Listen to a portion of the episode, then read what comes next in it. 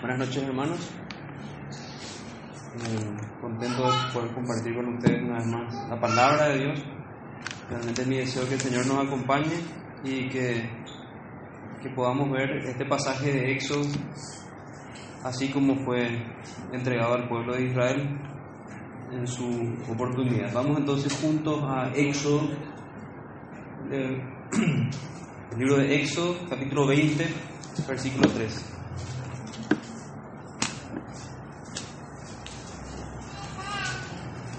Éxodo 23. Dice, dice así la, la palabra de Dios, no tendrás dioses ajenos delante de mí. El Señor bendiga su palabra en esta noche y toda nuestra meditación que nos toca. Bueno, el título que, que le ponemos a este sermón para grabarnos así en nuestras mentes que grabado así en nuestras mentes es ¿a quién adoramos? Una pregunta, ¿a quién adoramos? Eh, el tema, como, como bien leímos recién, es el primero de los diez mandamientos y por tanto el tema que desarrolla ese primer mandamiento que es el objeto de nuestra adoración. ¿Quién es el objeto de nuestra adoración? Vamos a, a darle ese tinte evangelístico como siempre lo hacemos los, los domingos a la tarde los domingos a la tarde, y específicamente vamos a buscar que la ley de Dios, que es santa, que es buena, que es perfecta, nos lleve a Cristo por la, por la gracia del Espíritu Santo y para la gloria de Dios Padre.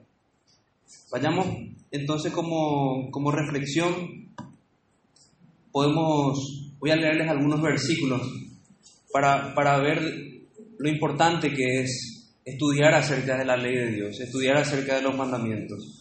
Les leo Romanos 2.15, dice, mostrando la obra de la ley escrita en sus corazones, dando testimonio su conciencia y acusándoles o defendiéndoles sus razonamientos. Esta ley que vamos a estudiar, la Biblia dice que está escrita en el corazón de todo hombre. Por eso es útil para, para el trabajo evangelístico y es fundamental para que nosotros vayamos a Cristo porque dice que nos lleva a Cristo. La ley, Salmo 37.3, la ley de su Dios está en su corazón, por tanto sus pies no resbalarán. Esta ley que vamos a estudiar sirve para santificarnos, para permanecer firmes en el Señor. Jeremías 31, 33, una promesa del Señor. Pero este es el pacto que haré con la casa de Israel después de aquellos días, dice Jehová Daré mi ley en su mente y la escribiré en su corazón y yo seré a ellos por Dios y ellos me serán por pueblo. Jeremías 31.3. Esta promesa es que Dios va a escribir su ley en el corazón, pero ya no como una mera información, sino con un ardiente amor por ella que nos lleva a obedecerla. Eso es lo que Dios hace con cada creyente. Y leamos, leemos por último el Salmo 48, antes de ir ya a nuestro pasaje de Éxodo. El hacer tu voluntad, Dios mío, me ha agradado y tu ley está en medio de mi corazón. Sea así con nosotros. Es mi deseo que con cada creyente y con cada persona que, que conocemos y anhelamos que sea un creyente, viva así, con la ley en medio de su corazón. Vayamos entonces de vuelta a Éxodo, pero ahora buscando un poquito el contexto en el cual se dieron esas palabras, en el cual el Señor habló esas palabras. Em, y todo ese, ese detalle vemos en, en, el capítulo 19, que en la mayoría de, las, de nuestras traducciones dice Israel en Sinaí. Vemos que Dios hablaba, dice a Moisés que iba a hablar desde, desde una nube, Vamos a, fijarnos un poquito, dice, para ver en el tiempo en el que estamos y a, llevar nuestras mentes allí, en ese desierto. Dice que estamos en el, en el mes tercero de la salida de los hijos de Israel de la tierra de Egipto. En el mismo día llegaron al desierto de Sinaí. Habían salido de Refidim y llegaron al desierto de Sinaí y acamparon en el desierto y acampó allí Israel delante del monte. Acamparon entonces delante del monte, estamos en el, mes tercero después de que ellos fueron rescatados de la esclavitud de Egipto.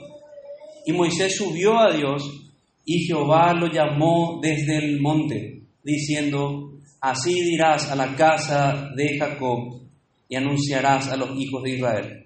Moisés va solo a ese monte y Dios le habla y le dice lo siguiente, lo que está en el versículo 4. Vosotros visteis lo que hice a los egipcios y cómo os tomé sobre alas de águilas y os he traído a mí. Ahora pues, si diereis oído a mi voz y guardaréis mi pacto, vosotros seréis mi especial tesoro sobre todos los pueblos, porque mía es toda la tierra. La promesa para el que obedece la ley. Ser especial tesoro en las manos de Dios. Y vosotros me seréis un reino de sacerdotes y gente santa. Estas son las palabras que diréis a los hijos de Israel. Entonces vino Moisés y llamó a los ancianos del pueblo y expuso en presencia de ellos todas estas palabras que Jehová le había mandado. Y va y repite lo mismo entonces Moisés. Y todo el pueblo respondió a una y dijeron, todo lo que Jehová ha dicho haremos. Y Moisés refirió a Jehová las palabras del pueblo. Entonces Jehová dijo a Moisés, he aquí yo vengo a ti en una nube espesa. Aquí es como Dios iba a presentar en esta oportunidad, en una nube espesa, para que el pueblo oiga mientras yo hablo contigo. Entonces lo que iban a ver allí era a Dios hablando con Moisés desde una nube. Y también para que te crean para, para siempre. Y Moisés refirió las palabras del pueblo a Jehová. Y Jehová dijo a Moisés, ve al pueblo y santifícalos hoy y, mañana, y laven sus vestidos, y estén preparados para el día tercero, porque el tercer día Jehová descenderá a ojos de todo el pueblo sobre el monte de Sinaí. Y señalarás término al pueblo en derredor, diciendo, guardaos, no subáis al monte, ni toquéis sus límites, cualquiera que tocar el monte, de seguro morirás, morirá. Entonces eso es lo que tenía que decir Moisés, hasta aquí no van a tocar el monte, van a llegar hasta ese límite nada más. Y cualquiera que pasar, pase ese límite va a morir. No lo tocará mano, porque será apedreado o asaeteado, será, sea animal o sea hombre, no vivirá. Cuando suene largamente la bocina, subirán al monte. Y descendió Moisés del monte al pueblo, y santificó al pueblo, y lavaron sus vestidos. Y dijo al pueblo, está y dijo al pueblo, Estad preparados para, para, el tercer día y no toquéis mujer. Aconteció que al tercer día, cuando vino la mañana, vinieron truenos y relámpagos y espesa nube sobre el monte. Truenos y relámpagos. La espesa nube que había prometido Dios desde la cual él iba a hablar, hablar, más truenos y relámpagos. Y se estremeció todo el pueblo que estaba en el campamento. Se estremeció, tuvieron miedo de lo que estaban viendo. Vieron la nube, vieron los truenos y relámpagos, y Moisés sacó del campamento al pueblo para recibir a Dios, y se detuvieron al pie del monte, así como Dios había mandado. No pasaron esa, esa línea. Todo el monte Sinaí humeaba. O añadimos más. Está esa, esa nube espesa, están los truenos y relámpagos, y y, dice aquí que toda la, todo el monte Sinaí humeaba, humo salía de, de, esa, de ese monte, porque Jehová había descendido sobre él en fuego y había humo con fuego. Y el humo subía, y, fijemos bien esta, esa imagen, porque eso es lo que tenía el pueblo delante de sí. Y el humo subía como el humo de un horno, y todo el monte se estremecía en gran manera. No solamente se estremecían los, se estremecía la gente del pueblo y sus corazones, sino que estaba temblando el monte. Tenemos al monte Sinaí temblando, esa nube allí, truenos, relámpagos, ese, ese humo que sale del fuego que, que se encendió allí en ese monte. Esa es la imagen que tenían enfrente. Ellos estaban allí enfrente de, de eso que estaba ocurriendo. No pasaron más hacia allá, pero lo tenían enfrente. El sonido de la bocina iba aumentando en extremo. Moisés hablaba y Dios le respondía con voz tronante. Ellos estaban presenciando a Moisés hablando con, con Dios. Y descendió Jehová sobre el monte Sinaí, sobre la cumbre del monte, y llamó Jehová a Moisés a la cumbre del monte, y Moisés subió. Moisés sí podía subir, y Moisés fue hacia allá. Y Jehová dijo a Moisés, desciende, ordena al pueblo que no traspase los límites para ver a Jehová, porque caerá multitud de ellos y también que se santifiquen los sacerdotes que se acercan a Jehová, para que Jehová no haga en ellos estrago. Repite el mismo mandato del Señor.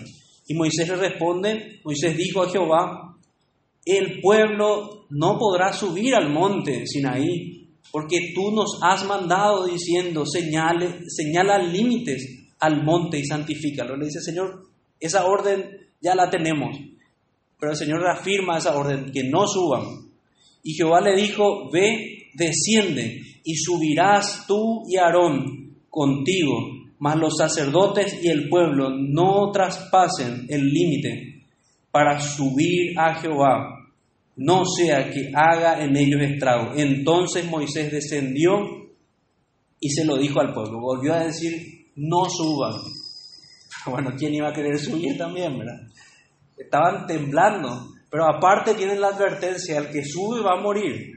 Y nuevamente pensemos, esa nube estaba hablando, o sea, estaba a punto de hablar, porque ahora en el versículo 20, eh, capítulo 20, versículo 1, vamos a ver a Dios hablar, con voz tronante, con fuego allí, con humo, y, es, y, ese, y ese lugar estremeciéndose. Y allí es que viene la ley de Dios. O sea, tenemos que ir con este corazón.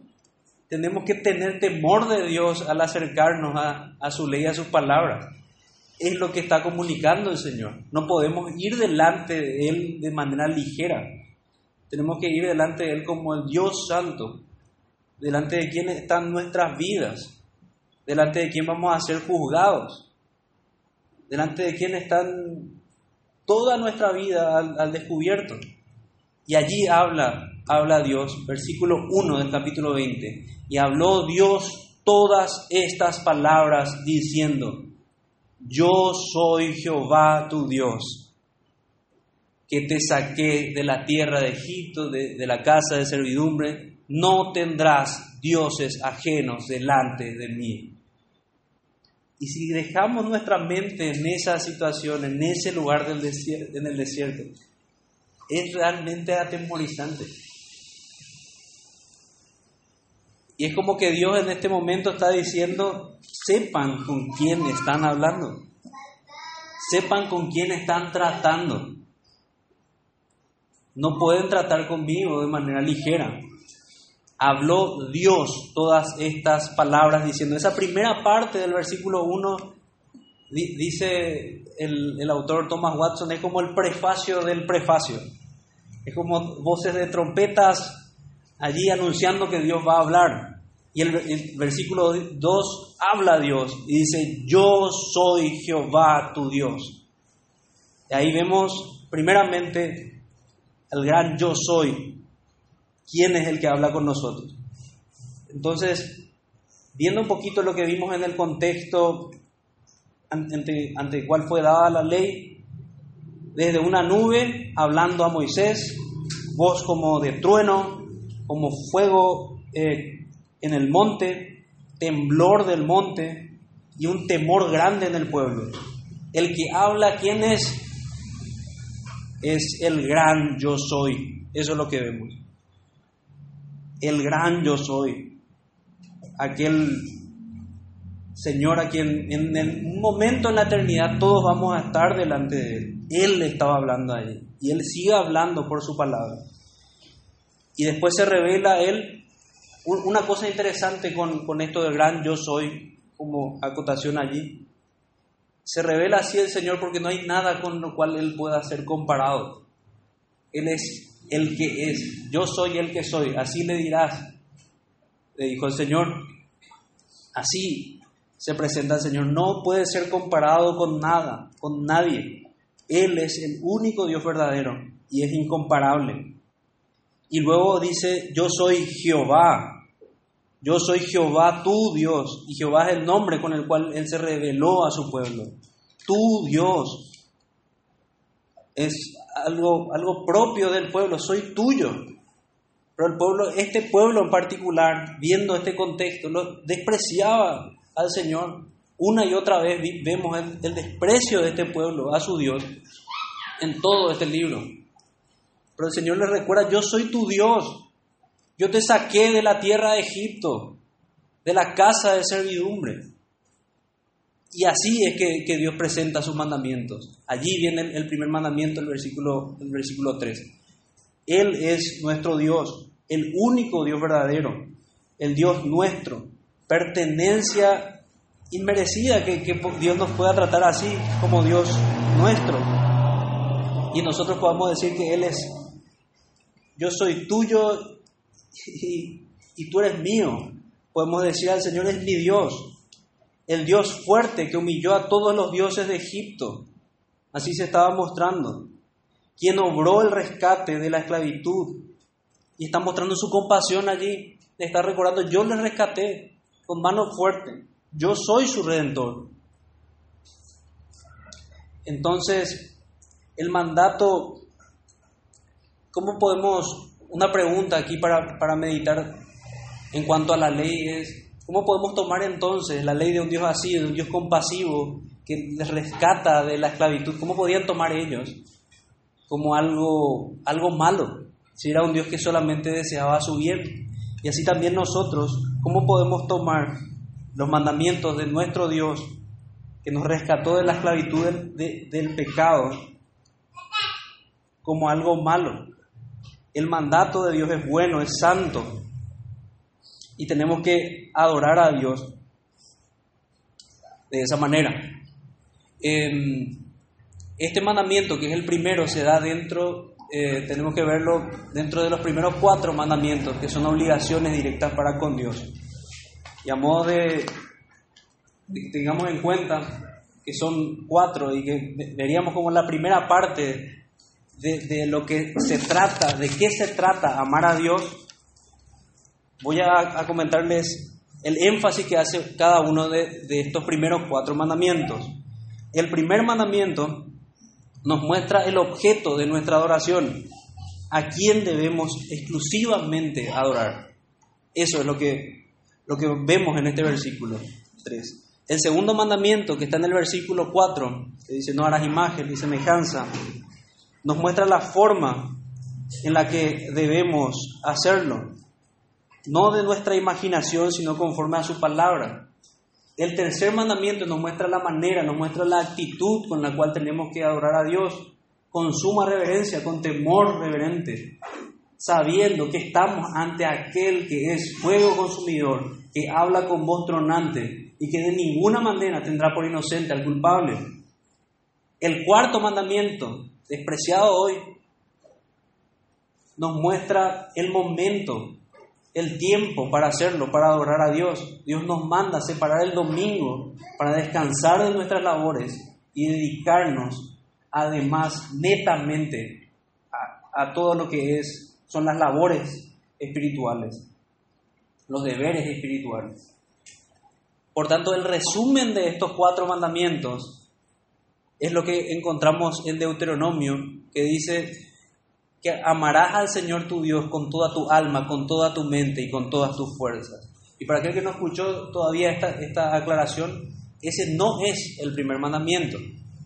Ese es el resumen de los primeros, los primeros cuatro mandamientos. El primer mandamiento es el que leímos en el versículo 3. No tendrás dioses ajenos delante de mí. Pero para obedecer este primer mandamiento, debemos seguir ese espíritu que habla de Deuteronomio amar a Dios con toda el alma y con todo el corazón y con todas las fuerzas, porque Él es nuestro Dios. Solamente así podemos cumplir estos, estos cuatro mandamientos y podemos cumplir la ley entera. Y toda nuestra vida cristiana, a partir de ahora, a partir de que conocemos a Cristo, se tiene que tratar de renunciar cada vez más a nuestros pecados y aquello que nos aparta del amor de Dios para poder obedecerle mejor. Entonces ya, luego de esta introducción, querría leerles también, antes de pasar a, lo que es netamente el, el primer mandamiento, quería compartir con ustedes un comentario que hace Matthew Henry a toda este, esta primera parte de, de Éxodo 20. Dice, Dios habla de muchas maneras a los hijos de los hombres, por la conciencia, por providencias, por su voz, a todas las cuales debemos atender cuidadosamente, pero nunca habló en momento alguno como cuando dio los diez mandamientos. Dios había dado antes esta ley al hombre, estaba escrita en el corazón, pero el pecado la desfiguró tanto que fue necesario revivir el conocimiento de ella. La ley es espiritual y toma conocimiento de los pensamientos, deseos y disposiciones secretas del corazón. Su gran exigencia es el amor, sin el cual la obediencia externa es pura hipocresía. Requiere la obediencia perfecta infalible, constante. Ninguna ley del mundo admite la desobediencia.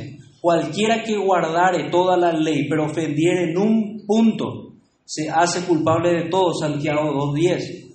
Omitir o variar algo en el corazón o la conducta, en pensamiento, palabra o obra, es pecado, y la paga del pecado es muerte. Y allí lo que el, comentarista sigue comentando sobre lo mismo que veíamos del, énfasis de cada uno de estos primeros cuatro mandamientos. Entonces, esa ley escrita en el corazón, aquí, a viva voz, por Dios. Y luego más adelante, en otro lugar de la escritura vemos que fue escrita en tablas de piedra. Es muy importante para Dios, son muy importantes para Dios los diez mandamientos. Y vayamos entonces a este primer mandamiento que está expresado en forma de prohibición, no tendrás dioses ajenos delante de mí. No tendrás dioses ajenos delante de mí. Primero vemos entonces ese no, que es una, expresión de una prohibición. prohibición, el, el supremo legislador, nuestro Dios, prohíbe lo que es malo y manda lo que es bueno intrínsecamente allí está el mandato de adorarlo a Él. Y por todo el prefacio que veíamos hace rato, Él es Jehová, Él es Dios. No tenemos que tener otros dioses, tenemos que tener uno solo. Prohibición. Hay una prohibición de no tener y tener nos lleva a pensar en poseer algo como propio, a otro u otros despreciando o rechazando a Dios.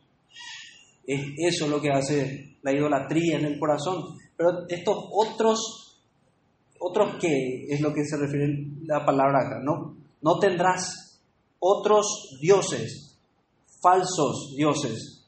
En lugar de poseer o valorar al único Dios verdadero en el corazón, poseemos vanidades falsas, las tomamos en nuestras manos.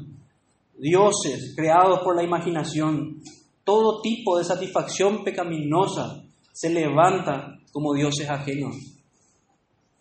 Y eso es lo que Dios reprueba. Y es importante hacer una salvedad acá. No es que Dios acá nos está rogando, pidiendo por favor. Dios nos manda. Es su derecho. Él nos sacó de la esclavitud del pecado. Él nos sacó de nuestra casa de servidumbre. Es su derecho que nosotros le sirvamos, que no tengamos otros dioses delante de Él todo tipo de satisfacción pecaminosa, decíamos, se levanta como dioses ajenos. Un ejemplo de, los dioses que llegaron a adorar en, Egipto, llegó a adorar en Egipto el pueblo de Israel es Baal.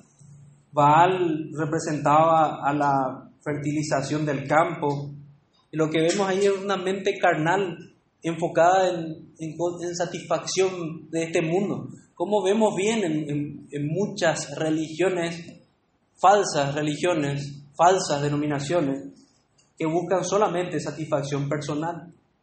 Y si bien nosotros en particular no vemos así nosotros quisiéramos que sea más fácil, ¿verdad? Atacar la idolatría y, y, todo icono que se levanta, así como vemos en el catolicismo, por ejemplo. Pero la idolatría va mucho más allá de eso.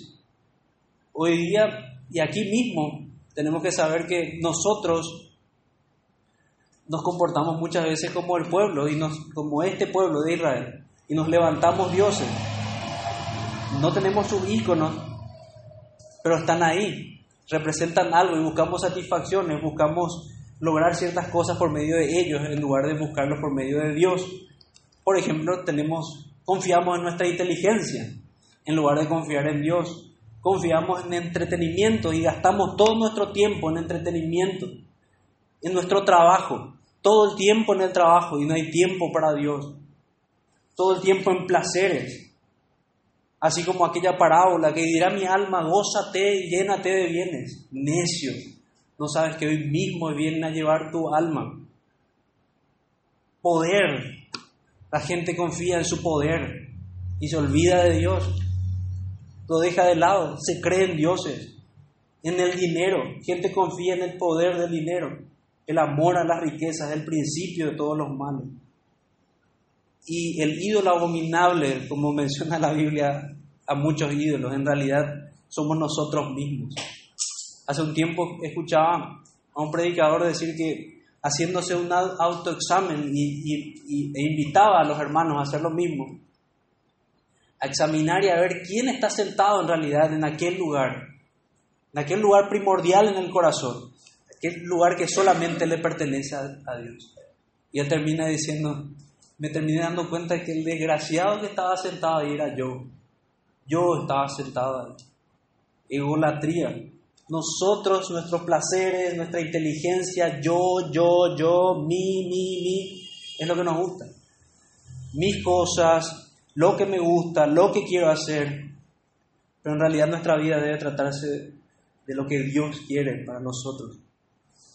Veamos algunos versículos para, para reflexionar en esto.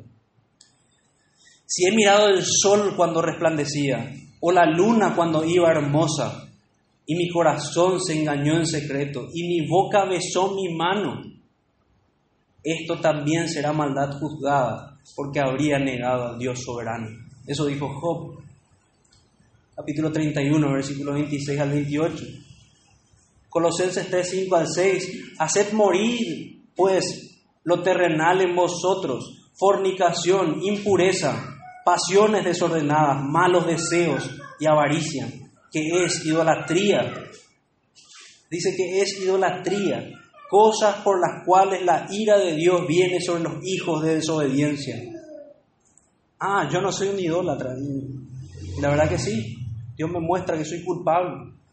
Yo no creo que ninguno aquí en esta sala pueda decir que no es culpable de idolatría a la luz de todo lo que vimos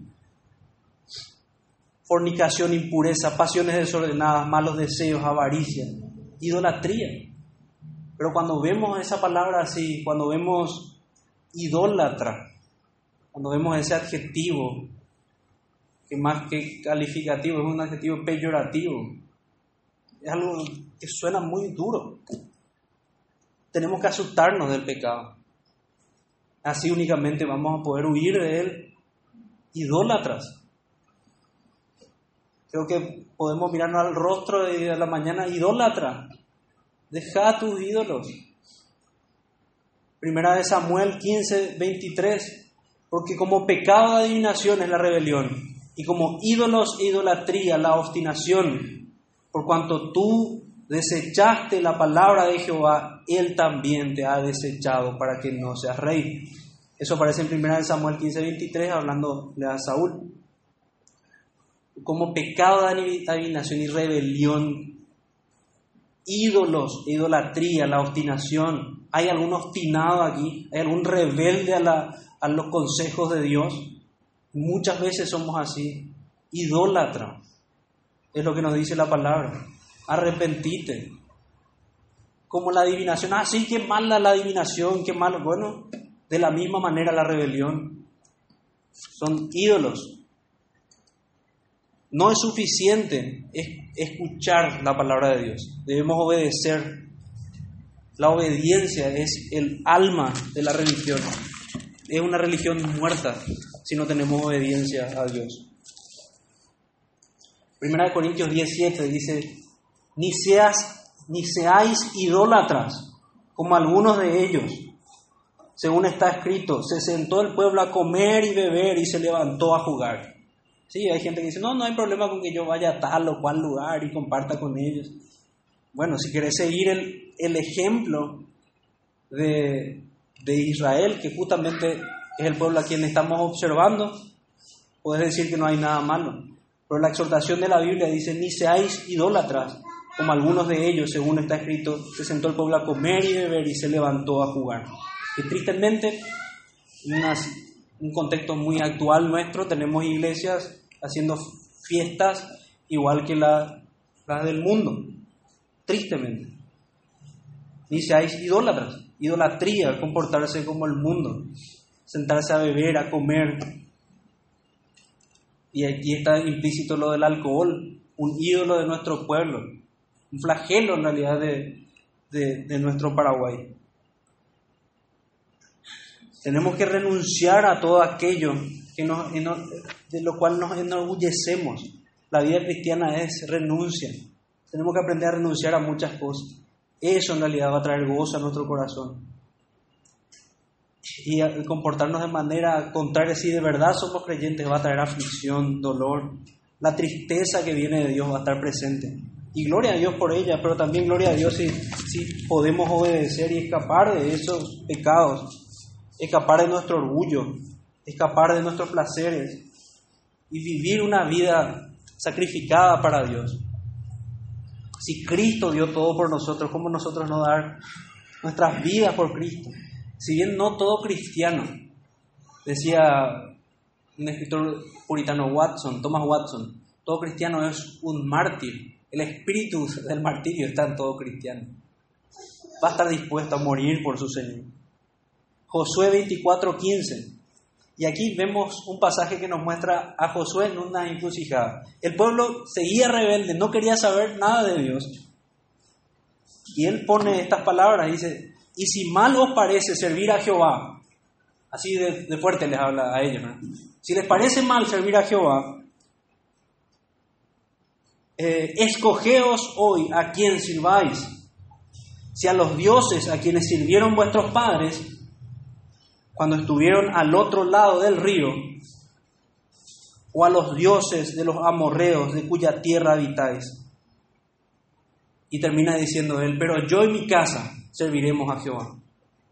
Yo no me voy a, unir a su, a su idolatría, al estilo de vida de ustedes. Ya les amonesté una y otra vez. Escojan bien. La Biblia dice en Apocalipsis que a los que son tibios Dios los va a vomitar. ¿A quién piensan que engañan? ¿O a quién pensamos que engañamos cuando nos comportamos así hipócritamente? En secreto somos somos lo contrario a lo que muchas veces decimos. Josué dice eso, no podés estar en los dos lugares al mismo tiempo. Es lo mismo que dice la palabra, que dice el Señor más adelante, no podéis servir a dos señores, porque vas a aborrecer a uno y vas a amar a otro. Y aquí viene la pregunta del, del título de nuestro sermón. ¿Quién es tu Dios entonces? ¿A quién adoramos? ¿A quién servís? ¿Quién acapara tu tiempo? ¿Quién gobierna tu mente y tus deseos? De vuelta, no podemos servir a dos señores.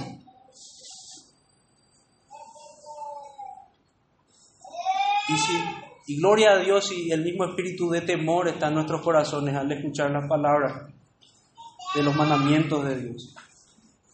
Ese era el mensaje que Dios quería comunicar con sus mandamientos.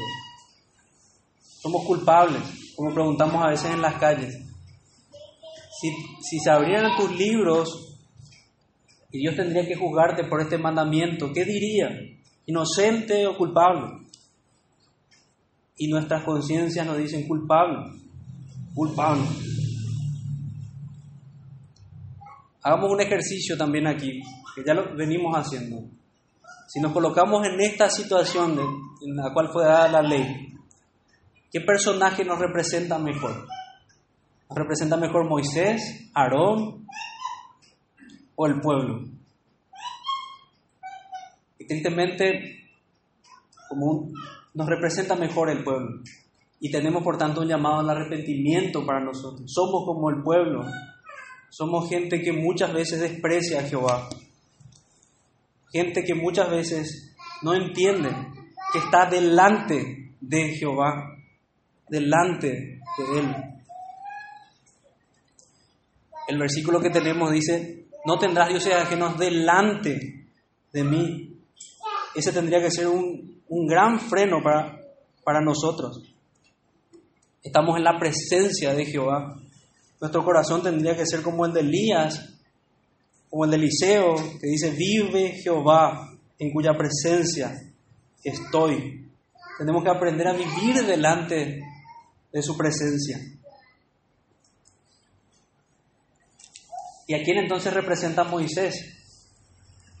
Moisés representa mejor a Cristo y gloria a Dios porque podemos ver a Cristo también en este pasaje. Porque Moisés estaba intercediendo por el pueblo, por este pueblo pecador que no merecía nada, así como nosotros. Y por medio de Moisés ellos tenían acceso a Dios, así nosotros por, por medio de Cristo tenemos acceso a Dios y podemos oír su voz, podemos oír sus palabras. Esclavos éramos como ellos, pero del pecado. Fuimos libertados por nuestro Redentor, quien fue ofrecido como el Cordero perfecto por nuestros pecados. Nadie va a ser salvo por sus obras. Eso es algo que tenemos que ver. Aquí la ley se nos da y se nos lo que tenemos que ver cuando no cuando vemos la ley y no podemos obedecerla que no podemos ser salvos por medio de la ley. Pero que hay otro que obedeció perfectamente la ley y es Cristo y por medio de Él podemos ser salvos. Y hay algo hermoso que hace Cristo, que Él dice coloca su ley en nuestro corazón, como leíamos antes, para que la amemos y vivamos ya conforme a ella. No solamente en la mente, sino en nuestro corazón y en nuestros afectos. Nadie entonces va a ser salvo por sus obras. Somos culpables de idolatría y solamente por Cristo, con arrepentimiento y fe, podemos recibir el perdón. Y traigo acá una, una pregunta de, de, la carta de Hebreos que, solemos, que estamos estudiando a la mañana. ¿Qué castigo, parafraseando un poco, qué castigo piensan que merece el que menosprecia la sangre del pacto? Es eso lo que hacemos con la idolatría. Menospreciamos a Cristo. Entonces, como, como exhortación para, para nosotros, o sea, primeramente, ¿verdad? Sin, sin olvidar tenemos que recordar que vivimos en la presencia de Dios. Para no pecar en la presencia de Dios, para no tener ídolos delante de la presencia de Dios, tenemos que recordar que vivimos en su presencia. Es, con los hermanos había compartido que había una antigua máxima latina que, que, dice eso, que vivimos en, en, la, en la presencia de Dios un, un, escritor que falleció hace poco dice, vivir en la presencia de Dios es entender que todo lo que estamos haciendo y dónde lo estamos haciendo, estamos actuando bajo la mirada de Dios. Dios es omnipresente. No existe un lugar tan remoto que pueda escapar de la mirada, de su mirada penetrante. Y es lo mismo que decía Hebreos capítulo 4, versículo 13, que estudiamos el domingo pasado. Y no hay cosa creada que no se manifiesta en su presencia, antes bien, todas las cosas están desnudas y abiertas a los ojos, a, a, los ojos de aquel a quien tenemos que rendir cuentas, quien tenemos que dar cuenta. Entonces vivimos hoy cada paso y pensamiento conscientes de que Él está presente y solo así podemos estar seguros que ese día que vivimos va a ser un, un buen día. Porque vamos a estar caminando ante el resplandor de nuestro Jesús. Y podemos recordar el, versículo que, leía el hermano Daniel al principio. ¿A dónde me iré de tu espíritu? Estos son llamados a nuestra conciencia. Si estamos pecando, si estamos coqueteando con pecado, sepamos que no podemos engañar a Dios. ¿A dónde me iré de tu espíritu? ¿Y a dónde viviré de tu presencia? Si subiera a los cielos, allí estás tú. Y si en, y, y si el Seol hiciera mi estrado, he aquí, allí tú estás. Si tomare las alas del alba y habitare en el extremo del mar, aún allí me, guardará tu mano y me asirá tu diestra. Si diere ciertamente si dijere ciertamente, las tinieblas me cubrirán. Se, encubrirse en las tinieblas, encubrirse en los pecados. Aún la noche resplandecerá alrededor de mí. Aún las tinieblas no, encub no encubren de ti. Y la noche resplandece como el día. Lo mismo te son las tinieblas que la luz. No te harás imagen ni ninguna semejanza. Perdón, no tendrás dioses ajenos delante de mí. Delante de mí. No tendrás dioses ajenos delante de mí. Sigamos con nuestras exhortaciones, usemos los medios de gracia. Vengamos a la congregación, compartamos con hermanos, adoremos a Dios, Dios en secreto. O vamos a estar adorando nuestros placeres. Y eso no es adoración, eso es idolatría. Oración secreta, más tiempo y esfuerzo para Él, más amor y tiempo de coinonía, que es la palabra griega que se usa para la comunión con los hermanos. Esfuerzos económicos o no, eso también nos muestra dónde está nuestro corazón. Muestra el lugar de nuestro corazón. Puedo hacerlo para, para una cena o para un viaje, pero no para las necesidades de la casa de Dios. ¿Cómo debería ver el Señor a quien propicia el hambre de la casa de Dios, así como habla Malaquías? La avaricia es idolatría. Y reprendan, reprendamos juntos a ese ídolo que es la, la avaricia. También recordemos que el corazón de nuestro, para que podamos obedecer a los mandamientos y a este mandamiento de Dios, y que Dios destroce todos nuestros ídolos, los desmenuce por completo. La idea fundamental es que debemos amar a Dios debe ser un afecto inquebrantable en nuestro corazón. Probemos que amamos a Dios arrepintiéndonos de la idolatría. Porque sabemos que Apocalipsis dice, pero los cobardes e incrédulos, los abominables y homicidas, los fornicarios, los idólatras, no heredarán el reino de Dios, sino que serán arrojados al lago de fuego. Y nuevamente recordemos entonces recordar que un día vamos a estar ante Dios en la eternidad. Un día seremos juzgados por Cristo.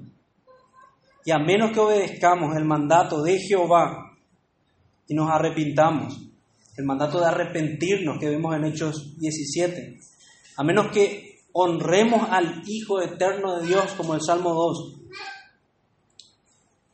seguimos en nuestros pecados con todas sus terribles consecuencias. Hermanos, hoy es el día de la salvación, así debemos hablar con urgencia. Hoy es el día de derribar los ídolos. Yo no puedo derribar el ídolo de nadie.